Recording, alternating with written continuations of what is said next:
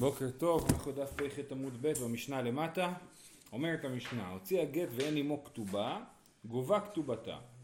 כן, אז אם אישה באה לבית הדין ואומרת, אני התגרשתי, הנה הגט, אבל אני לא, אין לי, אין לי כתובה.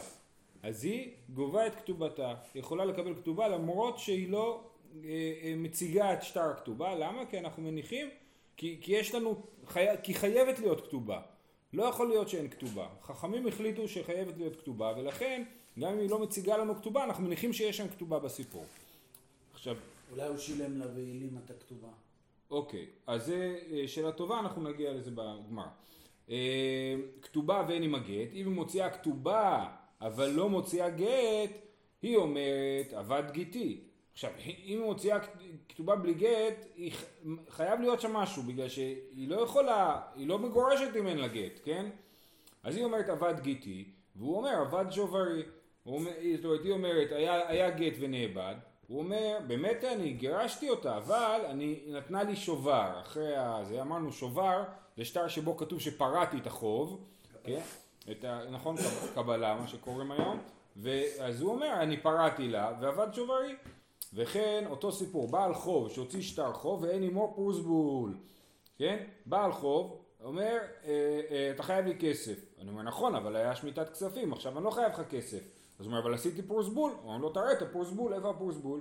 אז אם הוא לא מצליח אין עמו פרוסבול, הרי הוא לא, לא ייפרעו, זאת אומרת גם במקרה הראשון של אישה שמוציאה כתובה בלי גט וגם במקרה השני של שטר חוב בלי פרוסבול אז הם לא יכולים להיפרע רבן שמעון גמליאל אומר מן הסכנה ואילך אישה גובה כתובתה שלא בגט ובעל חוב גובה שלא בפרוסבול.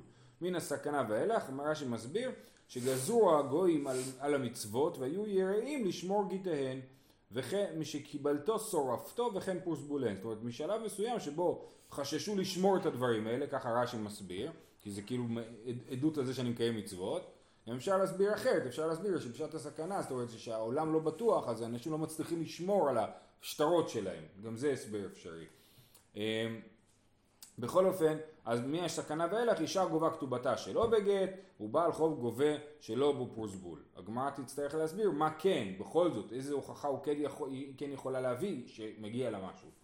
אמ, ובכן, אז באמת, אה, אה, אה, כהקדמה לגמרא, וזו גם השאלה של מרדכי מקודם, זה בעצם אנחנו מוטרדים, כשאנחנו, כשמגיע לבית הדין שטר, ובית הדין גובה את השטר, זאת אומרת הוא נותן כוח לבעל השטר לגבות את חובו, אז בית הדין הדבר כאילו שהוא הכי מוטרד ממנו זה לדאוג לזה שזה לא יקרה שוב פעם, כן? לראות שעכשיו הוא גובה את החוב שלו וזה, והוא לא יכול לגבות יותר. אז אחת השיטות זה שובר, אבל יש לנו עוד דרכים מזה. אפשר להגיד לקרוא את השטר, כן?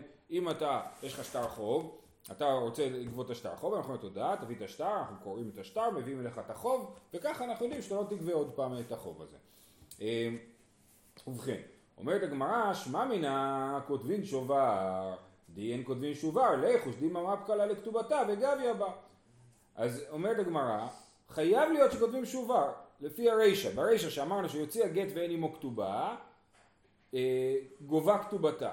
איך זה יכול להיות? הרי מה יכול להיות? שהיא מחביאה את הכתובה בבית, היא תוציא את הגט, ונגיד אה, שנקרא לה את הגט, כי אני גובה עם הגט הזה את החוב, כן? אז נגיד שאנחנו קוראים לה את הגט, היא תלך לבית דין אחר, תוציא את הכתובה, וגם כן תגבה, תגבה את הכתובה. אז, אה, אז היא תגבה שתי כתובות, אז אנחנו, זה בעיה. לכן, אז כנראה זה שהמשנה לא מוטרדת מהבעיה הזאת, סימן שכותבים שובר, והבעל מחזיק את השובר אצלו, וכאשר היא באה לגבות פעם שנייה, הוא מוציא את השובר וכולי. עכשיו העניין הזה שכותבים שובר זה בעצם כאילו פוגע בבעל, הוא פוגע בבעל החוב. כי זה אומר שעכשיו הוא צריך לשמור על ההוכחה שהוא פרע את החוב. במקום שאנחנו נגיד שהחייב צריך להביא הוכחה שהוא לא חייב, סליחה, הוא חייב, כן. במקום שנביא הוכחה שמי שחייבים לו, האישה, כן, או המלווה, הוא צריך להביא הוכחה שבאמת חייבים לו, ברגע שאנחנו אומרים שיש שובר, אז זה מראה את התנאים של ה... המוציא מחברו עליו הראייה. כן, יש המוציא מחברו עליו הראייה, אז אומרים לא, עד שאתה לא מביא שובר, אנחנו נניח שהחוב לא, אה, לא פרוע. אז בעצם מראה את התנאים של הלווה או של הבעל. אז אומרת הגמרא, שמע מה? אז זהו, ואם יש לזה, שאלה מצוינת, אם יש לזה הגבלת זמן או לא, זו שאלה. אז שמע מינה כותבים שובר, דין כותבים שובר, ליחוש דימה מה קלה לכתובתה וגביה בה. אמר רב, במקום שאין כתובים, כותבים כתובה עסקינן. המשנה מדבר במקום שאין כותבים כתובה. כאשר היא באה ומוציאה גט בלי כתובה, אז היא לא אומרת איבדתי את הכתובה, מה היא אומרת? אין כתובה. אצלנו בשכונה, בעיר, לא כותבים כתובה. למה? בגלל שכל הכתובה היא תנאי בית דין, גם אם לא כותבים אותה היא עדיין מחייבת, אז לא כותבים וזהו. ואז אני מוציאה גט, אומרת הנה אני מגורשת, תביאו לי בבקשה את הכתובה שלי, מביאים לה, ואנחנו לא חוששים שהיא תשלוף כתובה, למה? כי כנראה שאין לה כתובה, כי לא כותבים בו כתובה. אז לכן אין לחשוש לדבר הזה. יש לו שובר? לא, זה בדיוק הטענה. הגמר אומרת, מוכח מפה שכותבים שובר, אומרים לא, לא, לא, מה פתאום? נעשה אוקימתא למשנה, שמדובר במקום שאין כתובה, ואז לא צריך שובר? ואז לא צריך שובר, כי מה היא תעשה? אחרי שהיא תוציא את הגט, אנחנו נקרא לה את הגט, הגמרא תדבר על זה בסוף, אבל לצורך הדיון כרגע, נקרא לה את הגט, ואז היא תגיד, היא תקבל את כתובתה, יופי, ואז מה, היא תבוא פעם שנייה, אין לה, אין לה עוד דרך לגבות חוב, אז לא צריך שובר. אז זה שיטת רב, במקום שאין כתובה, עסקינן. שמואל אמר אף במקום שכותבים כתובה ולשמואל כותבים שובר, אז שמואל לא חולק עליו ואומר לא, המשנה מדברת גם במקום שכותבים כתובה, למרות זאת אם היא לא מוציאה את הכתובה בכל זאת מביאים לה כתובה. אז אומרת הגמרא, אז נו, אז לשמואל מה? כותבים שובר? אמר ונא לדידי מפרשה לימיני דמר שמואל. במקום שאין כותבים ואמר כתבתי, עליו להביא ראיה. במקום שכותבים ואמרה לא כתב לי, עליה להביא ראיה. אז אומר, שמואל אומר ככה, אם יש מקום שאין כותבים כתובה והוא, עכשיו, היא באה לגבות את החוב בלי כתובה, כי זה מקום שאין כותבים כתובה. הוא אומר, אבל כתבתי לה כתובה. אז הוא אומר, תביא הוכחה. כל עוד אתה לא מביא הוכחה שכתבת לה כתובה, אז אנחנו מתייחסים לזה כאילו אין פה כתובה בסיפור, אנחנו לא חוששים שהיא תשלוף כתובה מאוחר יותר. וזה המשנה שלנו, שהיא באה עם גט בלי כתובה, הוא לא הצליח להוכיח שהוא כתב לה כתובה, ולכן אנחנו לא חוששים לזה שיש לה כתובה. אם זה מקום שבו כותבים, מקום שכותבים כתובות, והיא באה בלי כתובה, ומה היא, הטענה שלה? לא כתב לי, כן? אז עליה להביא ראייה, כי היא, מש... היא טוענת שיש פה שינוי מנהג המקום. אז כל עוד היא לא מביאה ראייה שהוא לא כתב לה כתובה, אז היא לא גובה כתובה, כן? אם במקום שכותבים כתובה ואין לה כתובה, היא צריכה להביא ראייה שהוא... עכשיו, אם היא טוענת איבדתי כתובתי אולי זה סיפור אחר, אבל פה היא טוענת שכתבו לה... היא טוענת שהוא לא כתב לה כתובה. אז מה פתאום שלא כתב לה? כולם פה כותבים כתובה. ולכן עליה להביא ראייה. אז ככה אפשר להסביר את המשנה, שבמקום שכותבים כתובה עליה להביא ראייה למה אין לה כתובה, ובמקום שאין כותבים כתובה עליו להביא ראייה. ולכן היא יכולה לגבות בלי כתובה במקום שאין כותבים כתובה. אומרת הגמרא ואף רב הדר בי, גם רב חזר בו, הרי לפי רב בהתחלה יוצא שבמקום שכותבים כתובה, אישה לא יכולה בכלל לגבות גט בלי כתובה, לגבות כתובה בלי כתובה, נכון? על פי, כי הוא אומר, מה שכתוב שכותבים כתובה, גובים כתובה בלי כתובה, זה במקום שלא כותבים כתובה, כן? אז, אז אף רב הדר בי, דאמר רב, בין במקום שכותבים, בין במקום שאין כותבים, גט גובה עיקר כתובה, אה, סליחה, גט גובה עיקר, כתובה גובה תוספת. וכל הרוצה להשיב יבוא וישיב. והרב אמר לי יש שיטה מצוינת שפותרת את כל הבעיות. הגט גובה את עיקר הכתובה והכתובה גובה את התוספת. בעצם שתי השטרות האלה לא מתייחסים לאותו סכום בכלל. כאשר אישה מביאה את הגט, אומר מצוין, גט, אז אם את התחתנת בתור בתולה, תקבלי 200 זוז, אם התחתנת בתור מנה, תקבלי 100 זוז. מצוין. עכשיו אומרת, רגע, אבל היה לי גם תוספת כתובה. אומר לה, סבבה, תוספת כתובה, תביא את הכתובה, נבדוק מה כתוב בתוספת. ואז אם היא מביאה רק תוספת, אה, סליחה, היא מביאה רק כתובה, אנחנו לא מביאים לה את, הקר, את, את, את העיקר, רק את התוספת. כי אומרים לה, רגע, איפה הגט? אם את לא תראי לנו גט, אנחנו נניח שהשתמשת בו כבר לגבות. אז בעצם זה שתי שטרות נפרדים. שטר אחד הולך על עיקר הכתובה, והשטר השני הולך על התוספת. אה, אז זה שיטת רב, והוא אומר, וכל הרוצה להשיב יבוא וישיב. בוא נראה מי, מי יגיד לי משהו פה. אני מצאתי את השיטה הכי טובה להתמודד, כן? יופי. אז זאת שיטת רב למסקנה. בהתחלה הוא אמר שלא גובים בלי כתובה, והמסקנה היא כן, אם הגט היא גובה את עיקר הכתובה. אה, אומרת הגמרא תנן, כתובה, אז הגמרא ממה שנקרא מרימת הכפפה. הוא אמר כל הרוצה להשיב יבוא וישיב, אז הוא אומר הנה בוא נשיב, כן? כל הרוצה, תנן, כתובה ואין עם הגט, בהמשך המשנה, כן? כתובה ואין עם הגט, היא אומרת עבד גיתי והוא אומר עבד שוברים, וכן בעל חוב שהוציא שטר חוב ואין עמו פרוסבול, הרי אלו לא ייפרעו, כן? אם היא מוציאה כתובה בלי גט, כתוב לא ייפרעו. בישלמה לשמואל, מוקילה במקום שאין כותבין, ואמר כתבתי, דאמרינן לי הייתי ראיה, ואילו הייתי ראיה אמרינן לי זיל פרי, כן? אז במקום שאין כותבים כתובה, והוא אמר כתבתי כתובה, נכון? שנייה. אמרינן לי הייתי ראיה, אם אתה לא מביא ראיה שכתבת כתובה, שנייה רגע, אבל זה מסביר את הסוף, נכון?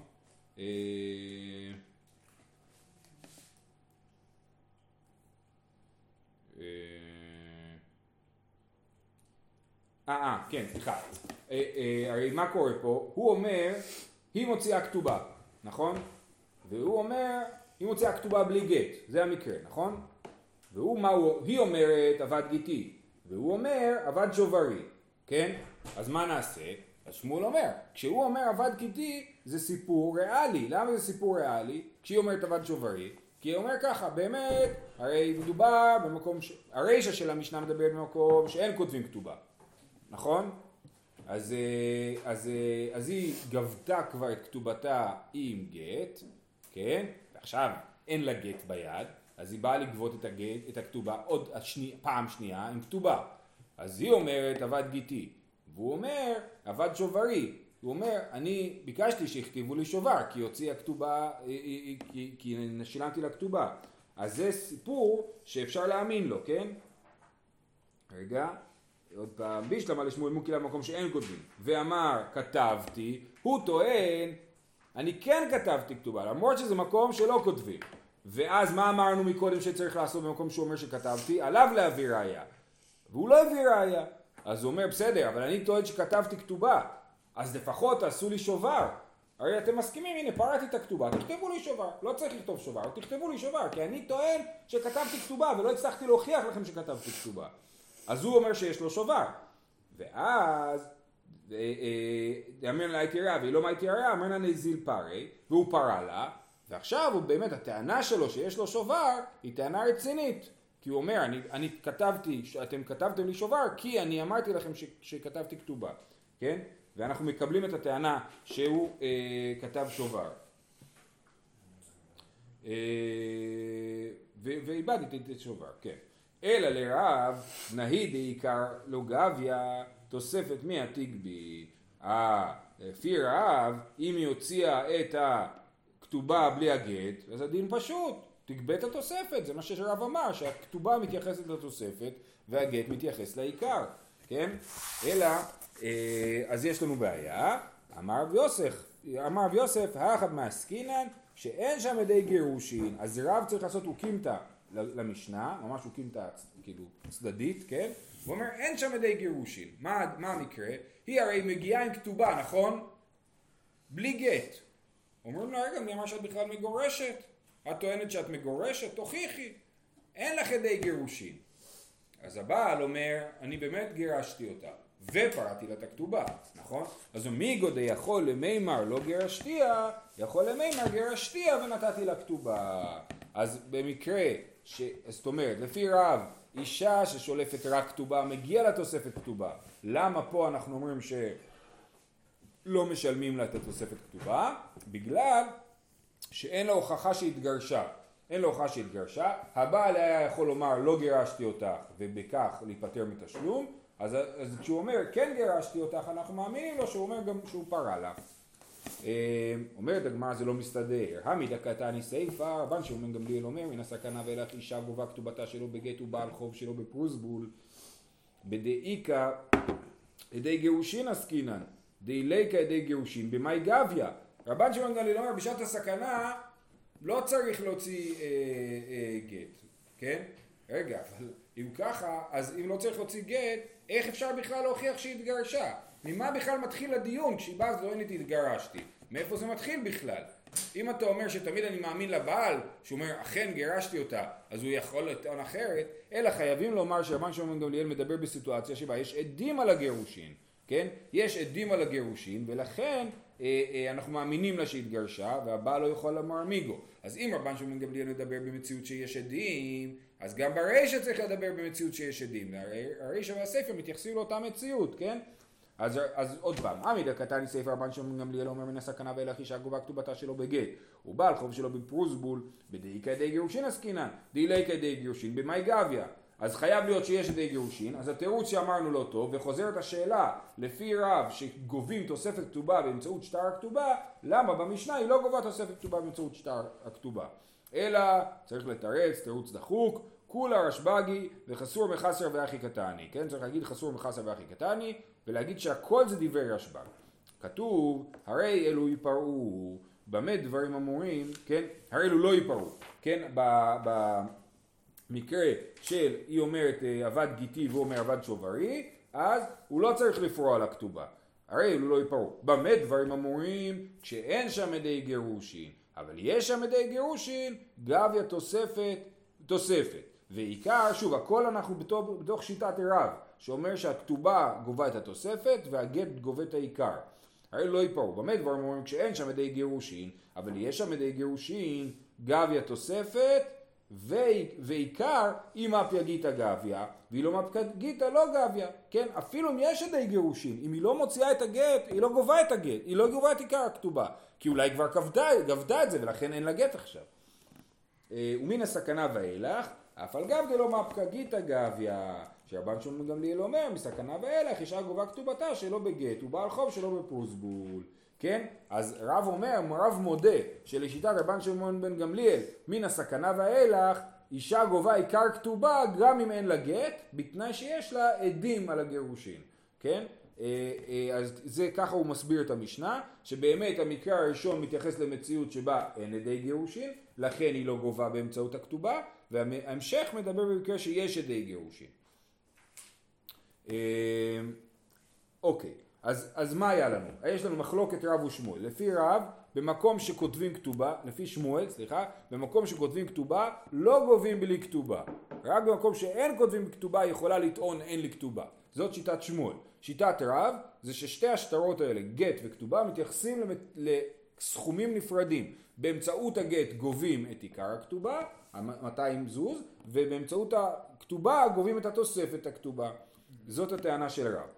אמר לי רב אסי ורב כהנא ורב אסי לרב, התלמידים שלו, כן, רב כהנא ורב אסי אומרים לרב, לדידך דאמרת גט גובה עיקר אלמנה מן הנישואין במאי גביה. אה, אם אתה אומר שהדרך שבה אישה גובה את עיקר הכתובה זה רק באמצעות גט והכתובה לא מוציאה לה את עיקר הכתובה, מה תהיה עם אלמנה? אלמנה אין לה גט. אין לה גט, אז איך היא בכלל יכולה לקבל כתובה? כן? אלמנה מנישואין במאי גביה. תשובה, בידי מיתה, היא מביאה עדים שבעלה מת. אה, וליחוש דילמה גרשה ומפקא לגיתא וגביה ב... אולי היא מביאה עדים שהבעל מת, נכון הבעל מת, אבל אולי לפני שהוא מת הוא גירש אותה ועכשיו יש לה גם גט. אז כשאתה נותן לה מגבל הכתובה באמצעות העדי מיתה, אתה לא וידאת שהיא לא תוציא את זה עוד פעם באמצעות הגט, כן? אומרת הגמרא והיא יושבת תחת בעלה. העדים מעידים שהיא חיה עם בעלה ובסוף הוא מת, כן? אז אין להם חשש כזה. אומרת הגמרא ודילמה סמוך למיתה גרשה, אולי גרשה בימים האחרונים לפני מותו, אולי אפילו מתוך דאגה לאישה, שהיא לא תצטרך להתחייב בחליצה, אז הוא גירש אותה לפני, לפני מותו. אז אומרת הגמרא, במקרה כזה, אי הוא דאפסידא נפשי. זאת אומרת, הוא הפסיד על עצמו, זה לא בדיוק על עצמו, הוא יותר על יורשיו, כן? אבל הוא גרם לעצמו שהוא כתב לגט ולא, ולא דאג לזה שהדבר יתפרסם, הוא יכל להביא עדים, בכל אופן צריך עדים על הגט, כן? אבל הוא יכל לפרסם את העניין שיש לגט, הוא נותן לגט סמוך למותו, הוא יודע שזה יכול ליצור בעיות, אז הוא היה צריך לדאוג לזה שהעסק הזה יתפרסם, ולכן אי הוא דאפסידא נפשי. אה, אה, ולכן, אז בעצם מה הרב אומר? אם אלמנה מביאה עדי מיתה, היא גובה עיקר כתובה, ומה הם לגבי, ה, ה, יכול להיות שהיא תשלוף איזה, איזה גט, כל עוד אני לא יודע שיש גט, אז אני לא חושב שיש גט, ואם יש גט, אז זה בעיה של הבעל, שהוא לא דאג לזה שהגט הזה יתפרסם. אה, טוב, זה היה לגבי אלמנה מן הנישואין. אלמנה מן האירוסין במאי גביה. באלמנה מן האירוסין, העדים לא יכולים להעיד שהיא חיה עם בעלה, כי היא מאורסת לו, היא לא חיה איתו. אז אז היא אלמנה, מגיע לכתובה. למה? עוד מעט הגמרא תשאל, למה? שאלה טובה. היא אלמנה ומגיעה לכתובה, ואין לה דרך להוכיח שהיא חיה עם בעלה. אז יכול להיות שהיא באמת גם מגורשת וגם אלמנה. אז היא מביאה עדי מיתה, אבל יכול להיות שהיא גם מגורשת, והעדים לא יכולים להעיד שהיא באמת עדיין מאורסת, כי הם לא יודעים, היא לא חיה איתו. אלמנה מן הרוסים במאי גביה, בעדי מיתה. וליחוש דילמה גרשה ומפקא גיתא וגביה, אולי היא באמת תוציא את הגט ותגבה שוב פעם, אלא במקום דלא אפשר כתבינן שובה. חייבים להגיד שלמרות שמתחילת הסוגיה מה שאנחנו מנסים לעשות זה להגיד לא צריכים שובר, יש מקומות שאין ברירה ובלי שובר זה לא יעבוד. הנה, ומה ההוכחה? לא... אז, אז הסברנו מקודם שהשובר הוא בעצם להטיל מחויבות על, ה, על הלווה. לשמור אותו? אנחנו, כן, אנחנו מוצאים מחבור עליו הראייה. להגיד למישהו, אם אתה לא מוציא שובר אתה צריך לשלם, זה כאילו דופק את המערכת של אה, המוציא מחברו עליו הראייה. כי הבא המלווה ואומר, אתה חייב לי כסף, ואומר, אבל אה, יש לי שובר ונאבד לי. אז בהלוואה רגילה אנחנו לא צריכים שובר, כי בר- כי ברגע שהכסף חוזר, אז פשוט נקרא את השטר. נקרא את השטר לשתיים. נכון, נכון. אבל כאן בגלל שיש פה חוב שאפשר... בגלל שיש פה שתי שטרות, גם כתובה וגם גט. כן. כן. או חוב שאפשר לגבות אותו בלי שטר בכלל. אה, במקום שלא כותבים כתובה נגיד, נכון, כן. זה אנחנו לא מדברים דרך אגב. על מה? שאישה יכולה... לה- במקום שבו לא נוהגים לכתוב... אה, כן, עם זה התחלנו, ששמואל העמיד את המשנה במקום שלא כותבים כתובה. לא, שגם שם, אבל אני יכול לומר, בסדר, זה תבוא פעם אחת לגבות... אה, אה הנה, זה, עכשיו זה דומה, תסתכל, מה כתוב פה? שחייב להיות שיש פה מציאות של שובר. למה? דילו תימא אחי, עדי מיתה גופיו, נחוש דילמה מפקא, דילמה מפקא, עדי מיתה באי בדינא וגביה והדר מפקא בבית דינא אחרינא וגביה. הרי כשיש, אתה מדבר על עדי מיתה, אין לך דרך לוודא שהדבר הזה הוא לא, לא מתפשט. למה? כי אה, העדים באים לבית הדין, מעידים שבעל מת. מצוין, הם עדי, עדים כשרים. כן? הם לא יבואו לעוד בית דין להעיד שהבעל מת, אבל יש עוד אנשים שיודעים שהוא מת, אז היא תביא שני עדים אחרים שיעידו שהוא מת, ואז בית דין אין שום דרך לוודא שהיא לא גובה שתי כתובות כשהיא גובה בידי מיתה, וזה בסדר גמור לגבות בידי מיתה, הרי זה כל הקטע, כן?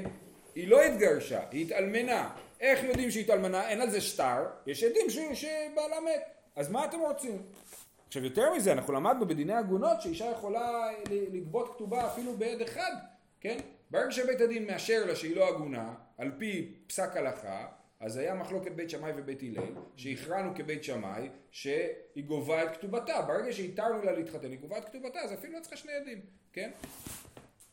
אה, אז לכן חייב להיות שכותבים שובר, כי ברור שיש לנו באישה אלמנה בוודאי בוודאי שכותבים שובר כי היא יכולה לגבות את הכתובה כמה פעמים.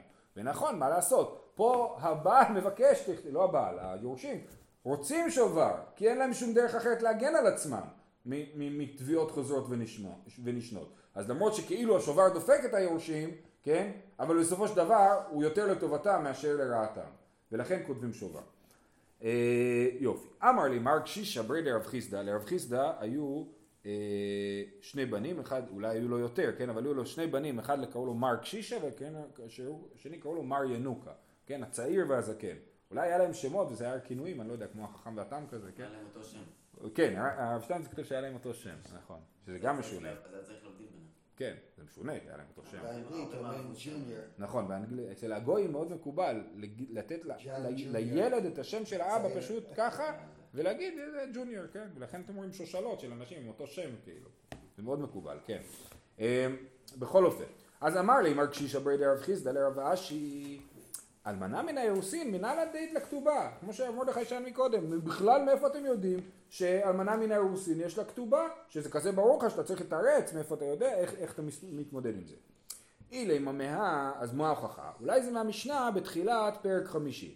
נתער- נתערמלה או נתגרשה בין מן האירוסין בין הנישואין, גובה את הכל. הנה, כתוב פה שאם נתעלמנה או נתגרשה מן האירוסין, גובה, גובה את הכל. אומרת הגמרא, דימא דכתב לה, אה, אולי מדובר שיש לה כתובה. זאת אומרת, השאלה היא כזאת, אתה מניח שיש לה כתובה גם אם לא כתב לה כתובה. בעצם, אנחנו אומרים ש... למה אם אין לה כתובה היא גובה כתובה? כי את אומרת, כתובה היא תנאי שבית דין ייתנו, חכמים החליטו שכל מי שמתחתן חייב לשלם כתובה. השאלה היא, איך אתה יודע שכל מי שמתחתן חייב, כל מי שמתארס חייב לשלם כתובה? אולי התקנה שחייבים לשלם כתובה מתחילה רק בחתונה ולא באירוסין. זה בעצם מה שהוא שואל אותו. אז הוא אומר לו, אם תביא לי הוכחה מהמשנה שכתוב שם שצריך לשלם כתובה מן האירוסין, אולי אם הוא כתב לה כתובה הוא צריך לשלם כתובה, אבל אם הוא לא כתב לה, הוא לא צריך לשלם עד החתונה. דילמה דכתב לה. כי לכתוב כל אחד, אני יכול לכתוב לך שטר, אני חייב לך 100 שקל, ואז אני חייב לך 100 שקל, כי אני יכול לחייב את עצמי, איך שאני רוצה. כמו שאני יכול לתת לך 100 שקל עכשיו, מתנה, כאילו, זה אותו דבר, כן? הוא כותב עליו מסמך בהכנה ל... זה יכול להיות, אבל שלא, שלא יעשה טעות, שלא יעביר את זה לאישה. כן, שזה לא יהיה בידיים של האישה, הוא יכול לכתוב כמה מסמכים שהוא רוצה. ברגע שגם הלווה יכול לכתוב מסמך שהוא חייב כסף, ולא לתת את זה למלווה עד שהוא מקבל את ההלוואה. אה, וכי תימא, היא כתב לה מאי למי, אם כתב לה מאי למי, אז מה תגיד? אם הוא כתב לה כתובה, אז מה המשנה רוצה? מה החידוש? ברור שאם הוא כתב לה כתובה, הוא צריך, הוא צריך לשלם כתובה. היא כתב מאי ממהר, מה להפוקים רבי אלעזר בן עזריה, שראינו שם במשנה, דאמר שלא כתב לה אלא על מנת שהוא קונצה, כן? אז רבי אלעזר בן עזריה, הוא, הוא אמר שהיא לא גובה תוספת כתובה, אם אתם זוכרים זה היה הרעיון של אומדן דעת, שהוא לא כתב לה אלא על מנת לקונצה, ולכן אם התגרשה מהרוסין, אז הוא משלם לה עיקר כתובה ולא תוספת כתובה לפי רבי אלעזר בן עזריה. אז יכול להיות שזה זה העניין, שלמרות שהוא כתב לה שטר כתובה, רבי אלעזר בן עזריה אומר שלא משלמים. לכן תנא קמא כתב שכן משלמים. אז אבל אין פה הוכחה, ש... ולכן כתוב לנו את הדין הזה. אבל אם הוא לא כתב לה, אז הוא לא מתחייב. יכול להיות שהוא לא מתחייב בכתובה בכלל. אז זה לא הוכחה. אלא... אה, אי אמר בשלמה דכתב לה משום אחי גובה את ה... סליחה, חוץ מזה אומרת הגמרא די קנמי אפשר להוכיח במפורש שהמשנה מדברת במקרה שיש כתובה למה? כי מה היא אומרת? דני גובה את הכל, מה זה הכל? גם את עיקר הכתובה וגם את תוספת כתובה אם הוא לא כתב לה כתובה אין תוספת כתובה. תוספת כתובה זה כתוב בכתובה. אם אין כתובה אין תוספת. אז כתוב גובה את הכל. חייב להיות שמדובר שיש שטר כתובה לכן אין פה הוכחה שאלמנ... שארוסה מקבלת כתובה אם לא כתבו לה כתובה. היא אמרת בשלמה דכתב לה משום מה היא גובה את הכל. אלא היא אמרת דלא כתב לה מה היא גובה את הכל? מנה מתי מודעית לה טוב אז זה לא הוכחה. אלא הוכחה אחרת. מדתני רב חייא ברבין אשתו ארוסה. כן אדם שיש לו אישה ארוסה והיא נפטרה. לא אונן ולא מטמא לה. אם הוא כהן הוא לא מטמא לאשתו ארוסה. רק אם הוא נשוי לה הוא מטמא לה. וכן היא לא אוננת ולא מטמאה לו גם היא לא מתחייבת באבלות עליו. מתה אינו יורשה מת הוא, גובה כתובתה. אז אם היא מתה, הוא לא יורש אותה, אבל אם הוא מת, היא כן גובה את כתובתה. כשהיא מאורסת, הנה הוכחה שכשהיא מאורסת, היא מקבלת כתובה. אומרת הגמרא, דילמה דכתב לה, אולי מדובר שהוא כתב לה כתובה, ולכן היא גובה את כתובתה, וחיטי מה היא כתב לה מאי למימה, ותגיד לי, אה, למה לכתוב את זה בכלל? זה לא חידוש, אם הוא כתב לה, אז, אז הוא חייב לשלם, כן? היא כתב לה מאי למימה, תשובה, מתה אינו יורשה הצטריך עלי, כן? החידוש זה שמתה אינו יורשה, למרות שהוא כתב לה כתובה, הייתי חושב שברגע שהוא כתב לה כתובה, כבר כל הכללים של הכתובה חלים, ואם היא מתה הוא כן יורש אותה, אז זה החידוש, שהוא מתה אינו יורשה. אז אין פה הוכחה לדבר הזה, בעצם אין הוכחה, נכון? יוצא. שאין הוכחה, למרות שזה ברור, למי זה היה שם מקודם? ל- לרב, כן, רב אסי ורב כהנא שהקשו לרב, היה ברור להם שאלמנה מן האירוסין גובה כתובה, גם אם לא כתבו כתובה, אין לזה הוכחה לדבר הזה. אמר לרב נחמן לרב הונא, לרב דאמר גט גובה עיקר, ליחוש דימה מפקא גיתא בית בית דינא וגביה והדר מפקא בבית דינא אחרינא וגביה. בוא נחשוש לבריאות שהיא מוציאה את הגט פעם אחת, גובה, ממשיכה, נשארת עם הגט ביד וגובה עוד פעם בבית דין אחר. יכ- בעיונים פה הוא מביא בשם הרמב"ם והרייבד של באמת להלכה אין כתובה לארוסה. אלא. אם כן כתבו. יפה. יפה. טוב, יפה מאוד. הראשונים חולקים על זה ושחושבים שברור לנו, רואים שיש ורק לא מצאנו לזה יפה. ובכן, אז אומרת הגמרא, אז הוא מוציא גט, גט אה, אה, אמרנו שהיא יכולה לגבות עם הגט שלוש פעמים, חמש פעמים, למה אתה לא חושש לזה? וכי תימא דקראינן ל... אז הנה, זה מה שואלים, מה וכי תימא דקראינן לי? יכול להיות שקוראים את הגט, אז מה, אז היא תגיד, אמר באילא לאינסובי בי, אני צריכה את הגט בתור הוכחה שאני יכולה להתחתן. אם אין לי גט, יגידו לי שאני נשואה, כולם יודעים שהייתי נשואה. וכשאני אוציא את הגט, ואם אני לא מוציאה גט, אז אומרים לי, את לא עדיין נשואה? אז איך אתה יכול לקרוא את הגט? תשובה, אה, דקראינן לי, וכתבינן אגבי גיתא דנן כרענוי לאו משום דגיתא פסולו אלא דדותי הדר ותגבי בי זימנה אחרנה אנחנו לוקחים את הגט קוראים אותו וכותבים שטר נפרד כן שעליו כתוב ככה אני מבין לא, לא ברור לי פה בדיוק הלשון על זה. אז זהו כן אבל מצד אחד כתוב פה קראינן לי וכתבינן אגבי אז כאילו קוראים אותו וכותבים על, על גביו כשהוא קרוע על הגרעים. יכול להיות, יכול להיות, יכול להיות שזה מה שעושים. כן, נכון, כמו שקוראים שטרות בשביל להוכיח שזה. אה, אה, נכון, ככה עושים בצ'קים, כן? אז, אז כותבים על זה, את, השטר, את הגט הזה קראנו לא כי יש בו בעיה, אלא בגלל שהגבנו בו, בו כתובה, זה מה שכותבים על הגט, ואז באמת אי אפשר לגבות בו עוד כתובה. אה, אה, זהו, סיימנו, רק אני אעיר שהיום המנהג האשכנזי לקרוא את הגט מיד אחרי הגירושין. זה דבר ממש מדהים, יושב הסופר ומשקיע, וזה באמת עבודה, לכתוב גט כשר, זה עבודה לא פשוטה, יושב ומשקיע, נגיד שעה, כותב גט, כותב גט, כותב גט, לא מדפיסים גט, כן, כותבים אותו, ואז הבעל נותן לאישה את הגט, ומיד הדיין לוקח את הגט וקורע אותו. ככה עושים היום, בשביל שאף אחד לא יוכל לבדוק את הגט ולהגיד שיש בו פסול. בשביל שלא יבוא אף אחד, יתחיל לבדוק את הגט ויגיד, רגע, בעצם היא לא מגורשת. יש לנו כלל שאסור להוציא לעז על הגט. לכן קוראים את הגט מיד אחרי שעושים אותו.